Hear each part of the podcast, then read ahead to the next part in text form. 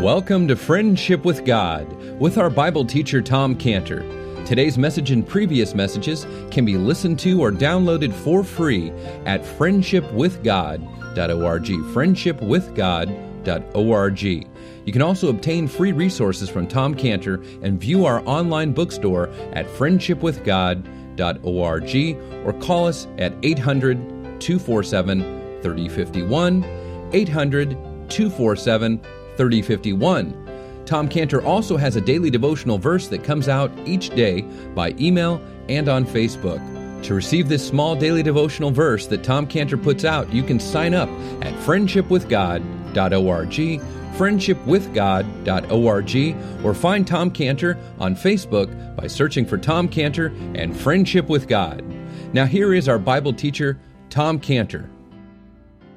These are just conditions of Jacob. These are the conditions here. He needed joy and hope and cleansing and forgiveness and acceptance. And he wanted to feel wanted. He wanted to feel adopted. He wanted to feel companionship and that he was not going to be forsaken. And he wanted to feel protected and somehow justified and comforted. He needed peace. He wanted to be loved. He wanted to have some confidence of the future. He wanted to feel secure. And he wanted a community to be a part of. See, this is his condition. These are his needs. These are the needs that he came and he came with when he found Rachel. And he said, Oh, now, this girl, girl of my dreams, I just met her. And she's to take care of all my needs. See, think of this like a big bag, you know, that he's coming and he finds Rachel and he says, Here, take my bag and fix me. So he goes and he finds Rachel and that just doesn't work out well. When any man comes with a bag of needs and puts it on a woman and a relationship and says, Now, this is me and this is my need, so fix me, that just inevitably, as it did in his case, result in tension, in him being disappointed, and him being frustrated. This is his life. This is the life of Jacob. But what's happening here, and the great news is, is that in this chapter, it's all going to change because now Jacob is going to go to God. Jacob is going to be forced to God. And with all of his needs, he's going to find all these needs met. And that's going to bring Jacob calmness and satisfaction and contentment. That, that's what's happening in this chapter. This chapter is where Jacob will look to God to meet all these needs. And this is going to result in what he's always been looking for. You know, when I was in high school and high, when I was in junior high and high school, I had two best friends. We were three. We were the three Jewish musketeers. we did everything together. You know, that's what we were. And then I got sent off to boarding school in Switzerland and never had contact again. Well, recently, after 50 years of not seeing each other, after over 50 years, I reconnected with one of my best friends last week. We got together again and found out we both were married. He said he found the only girl that was Jewish in Pasadena. I said, oh, I found the only girl that wasn't Jewish in my circle. anyway, mm, we both lost our wives to cancer. And the question was we were talking about whether or not we were going to get married again. We were just having fun like we were back in junior high and high school again, you know, clowning around. That's what we do, you know did. I mean, you know, the waitress comes to the restaurant and I said, you know, look at us, two guys over 60 that can't find a job. You know, he's a lawyer. Anyway, just clowning around. But, you know, but, but the question came whether or not we are going to get married again. And when I told him I didn't feel the need to get married again, he wanted to know why. And so at the restaurant, I drew that out on a back napkin and told him, you know, when I was 15, I had all those needs. I had all those needs, and they only intensified and got stronger and stronger as I got sent off to boarding school. And let me tell you, there's another place where a boy that's Jewish should not be found, and that's in a boarding school in French part of Switzerland where all your teachers are from Libya and Morocco and Algeria. You know, that during the Six Day War, they want Jewish blood. Anyway, so I told them how I brought all of these needs into the marriage and stressed the relationship because only God can meet those needs. And to expect a relationship to meet those needs is going to result in Jacob's outcome. And then I explained that in the first year of our marriage that I met God.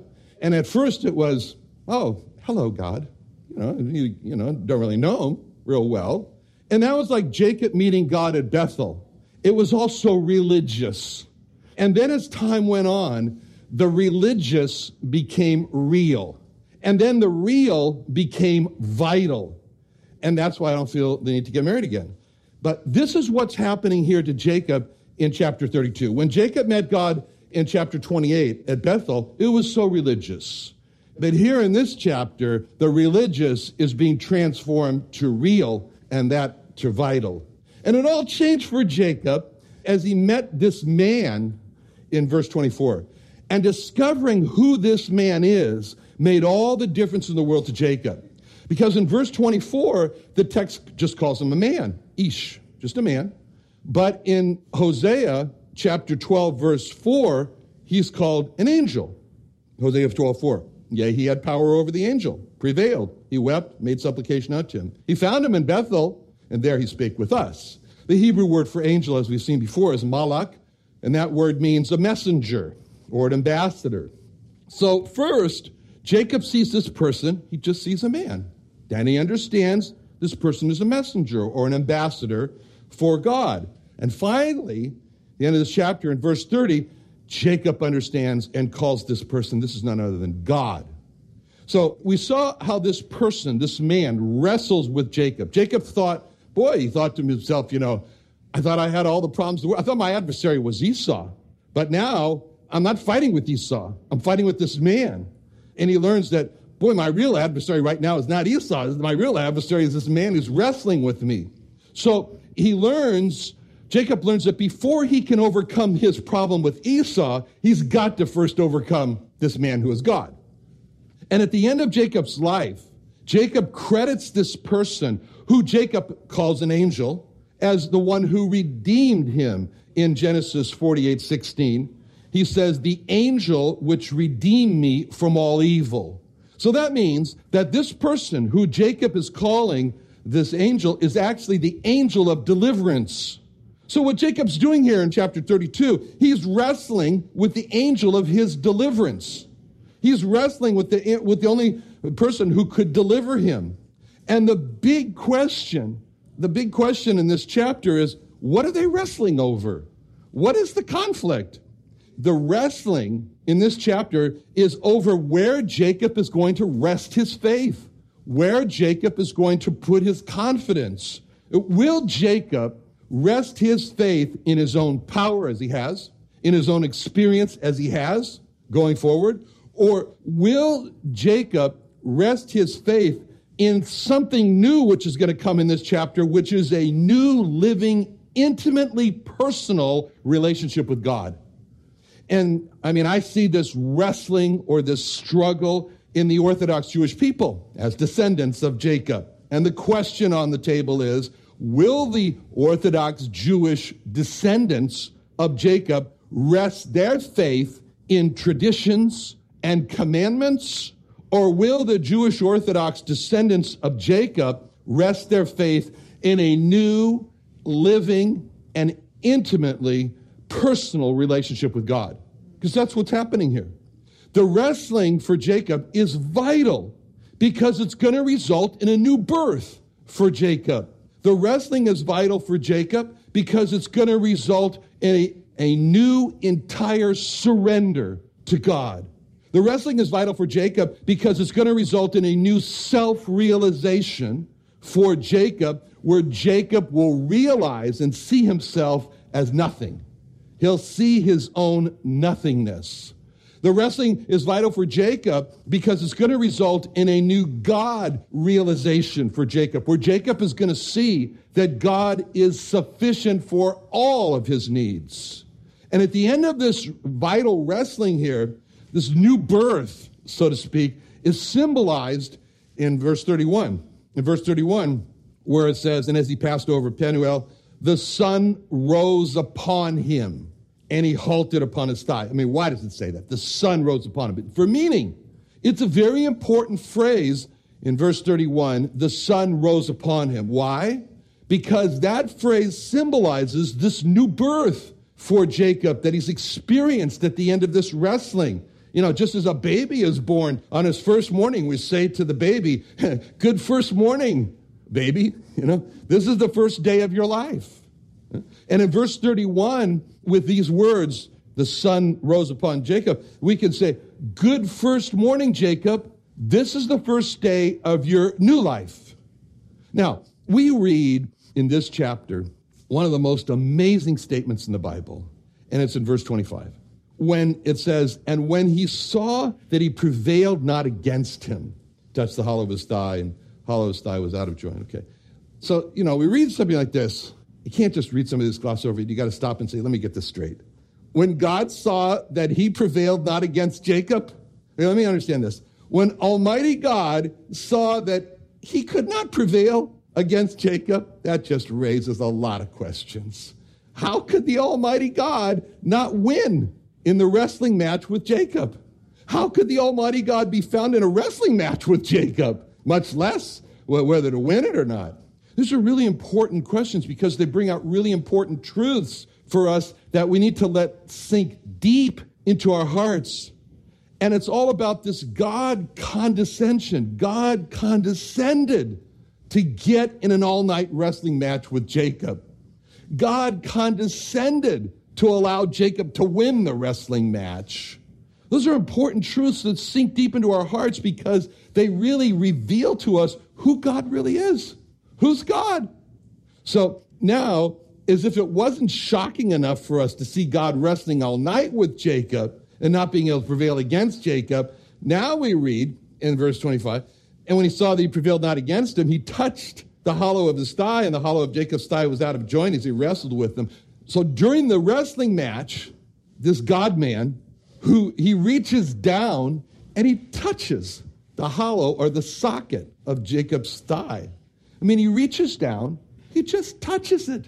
He touches the point where the femur goes into the, the, hip, the thigh, and he puts Jacob's femur out of joint. It doesn't say he hit the socket. The Hebrew word here is very specific in its meaning. It's the word naga. And it's the same word, naga, is the same word that's used in Zechariah 2.8, where it says, For thus saith the Lord of hosts, after the glory has sent me unto the nations which spoiled you, for he that toucheth you toucheth the apple of his eye. He that, naga, he that toucheth, naga, toucheth the apple. How hard do you have to touch an eye before it winces?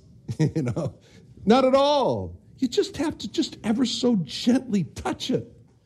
All God has to do is just, it had to do it, just, just, just touch it, and it went, it was out of joint. David said there was great destruction when God touched something. He said in Psalm 104, 32, he looketh on the earth and it trembleth. He toucheth, naga, the hills and they smoke.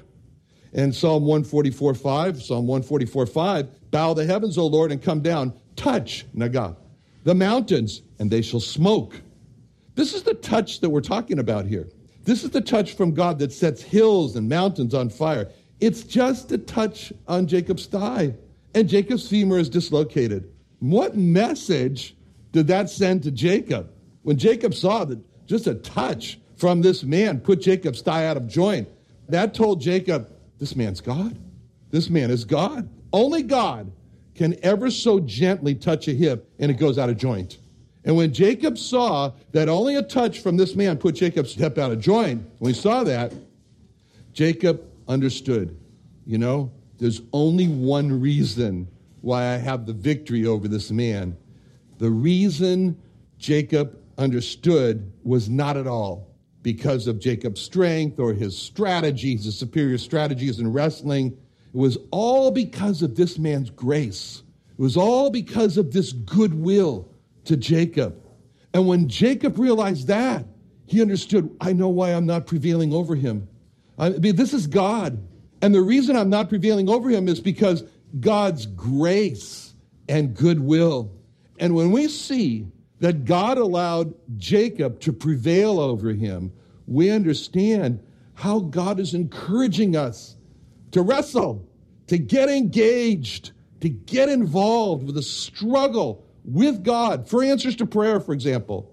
He wants us to not just pray, but to engage in prayer like a wrestle.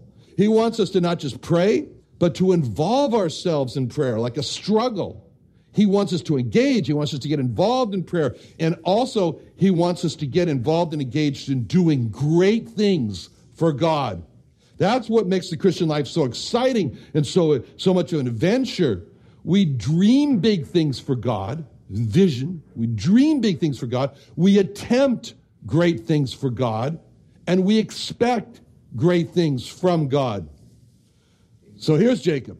He's got his strong legs, a man's legs are his strength. Some men. Anyway, and God said about a man's legs in Psalm 147:10, He delighteth not in the strength of the horse. He taketh not pleasure in the legs of a man. The legs of a man, they represent his strength. And so in this wrestling match, God touches the very point of Jacob's strength. And Jacob, when he feels that, it represents his strength, his self confidence. It represents his self reliance. And the fact that God disabled Jacob's leg shows what this wrestling match is really all about. God wanted to break or disable Jacob's self confidence and self reliance. Before God did this to Jacob, Jacob would say, I'm strong in myself and in the power of my might. But when God disabled Jacob, God was saying to Jacob, now it's time for you, Jacob, to take to heart full, uh, Ephesians 6.10. Ephesians 6.10. Finally, my brethren, be strong in the Lord and in the power of his might. So when God touched Jacob's thigh and put, this, put it out of joint, this put Jacob in an extremely painful and crippling state. And this is what Satan challenged God about with Job when he said to God in Job 2:5, Put forth thine hand now and touch, again, naga, touch Job, touch Job, touch his bone and his flesh, and he will curse thee to thy face. But Jacob did not curse God to his face. Why not? Because Jacob's persistence overrode his pain. This was the moment of the greatest time in Jacob's life. And it was the time in Jacob's greatest weakness. This was the time of Jacob's greatest weakness. I mean, think about that. The time of Jacob's greatest weakness is when he's crowned with this name, Israel. That's very encouraging to us because we think that, well, you know, if something happens to us and we sink into the weakness of cancer and worse, into the weakness of being treated with chemo, that it's all over. It's all over. We've got to remember this time. This time of the greatest blessing that came to Jacob in the time of his greatest weakness. Which is why Paul said in 2 Corinthians 12:10, "Therefore I take pleasure in infirmities and reproaches, in necessities and persecution and distresses for Christ's sake. For when I'm weak, then I'm strong." Paul said, "I'm not going to run away from those. I'm not going to be praying, "Oh Lord, take that away quickly. Take that weakness away." Oh, I'm not going to run away from weakness because that's when I'm the strongest. That's what Paul said. And we can imagine Jacob here in his state of paralyzing pain. But what we see is that the paralysis that this excruciating pain caused Jacob did not paralyze his persistence. His persistence continued on. And so that enabled this complete transformation to take place. At first, it was just a man who wrestled Jacob, and Jacob was, and the man was struggling to hold on to Jacob as Jacob's adversary. Now his thigh's out of joint. He's in no shape to struggle to get away from the man. And the roles have changed. Everything has changed. At first, it was the man who was holding Jacob, not letting Jacob go. Now, it's Jacob holding on to the man and not letting the man go away. That's really some scene. I mean, Jacob in his disabled state is just hanging on. And by hanging on, Jacob overcomes the man. I mean, in his disabled state of merely hanging on, he overcomes him. He's no longer strong in himself, he's strong in the Lord. So, this permanent laming of Jacob's thigh, which permanently weakened Jacob's trust in his own self, trust in his cunning, trust on his quick wittedness, his quick thinking, trust in his cheating by his own strength. When Jacob was lamed, he learned the truth. He learned the truth by the strength shall no man prevail, by his strength. For by strength shall no man prevail in 1 Samuel 2 9. 1 Samuel 2 9. So, Jacob is saying here, you put my hip joint up, out of joint, you put my hip out of joint. Look, I'd rather have all my bones, all my bones put out of joint than to go away without a blessing. So the last words we see in chapter 25 say, as he wrestled with him. This is Jacob. He's a wrestler. All through his life, he's been a wrestler. In fact, you know, we can just picture Jacob saying to himself, Well, here we go again. Here I am wrestling it again. I've just been wrestling all my life. I'm wrestling another person. That's all I've done all my life. Struggle with others. Struggling with another is how Jacob was seen at the time of his birth. That's how he got his name, Yaakov.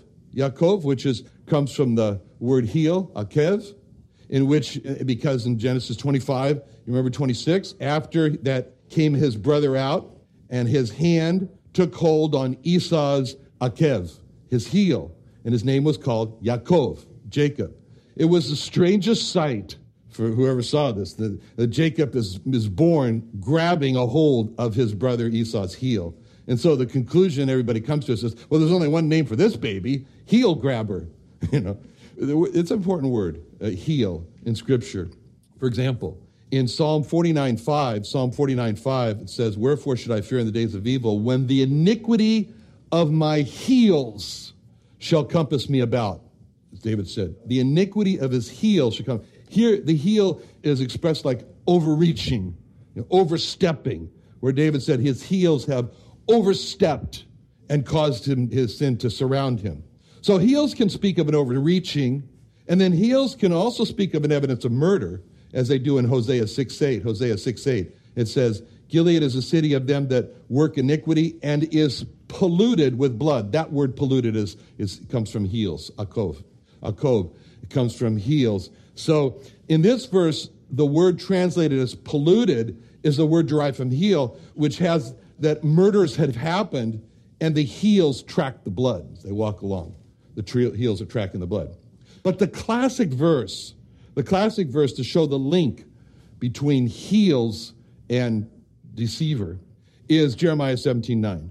The heart is deceitful, Akob, above all things, and desperately wicked. Who can know it? So the word deceitful in Jeremiah 17 9 is the Hebrew word Akob, which comes from the word heels.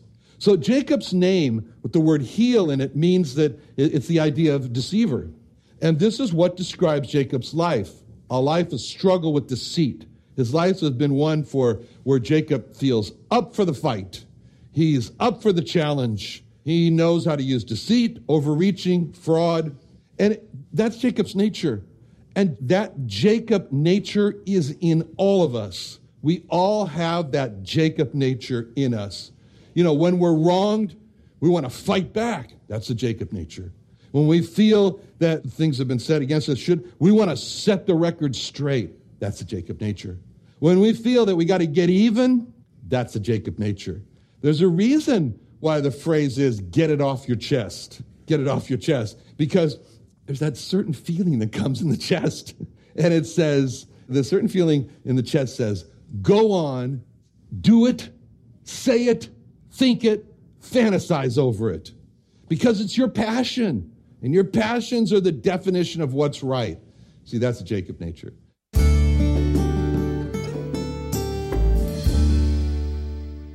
Another wonderful day studying the Bible with our Bible teacher Tom Cantor here on Friendship with God.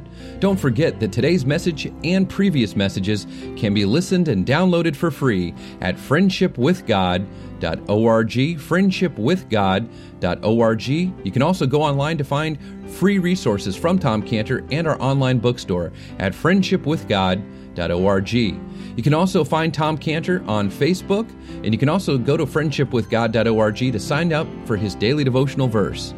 Now, Tom Cantor is also the founder of Israel Restoration Ministries. You can visit that website at israelrestoration.org. Or you can write Tom Cantor at P.O. Box 711 330, P.O. Box 711 330, Santee, California. That's S A N T E E, Santee, California 92071. Or you can email Tom Cantor at friendshipwithgod.org. Tom Cantor at friendshipwithgod.org.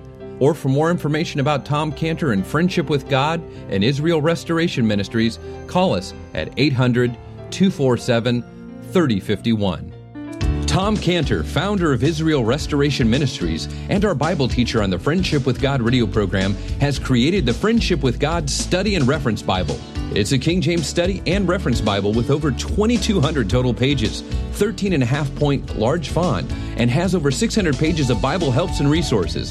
It has Hebrew root notations in the Old Testament and over 30,000 Bible column and inline scripture references. It also includes daily bread reading notations, a tour of the Bible scripture journey, 12 custom made full color maps, and a full color 9 page History of Israel timeline map.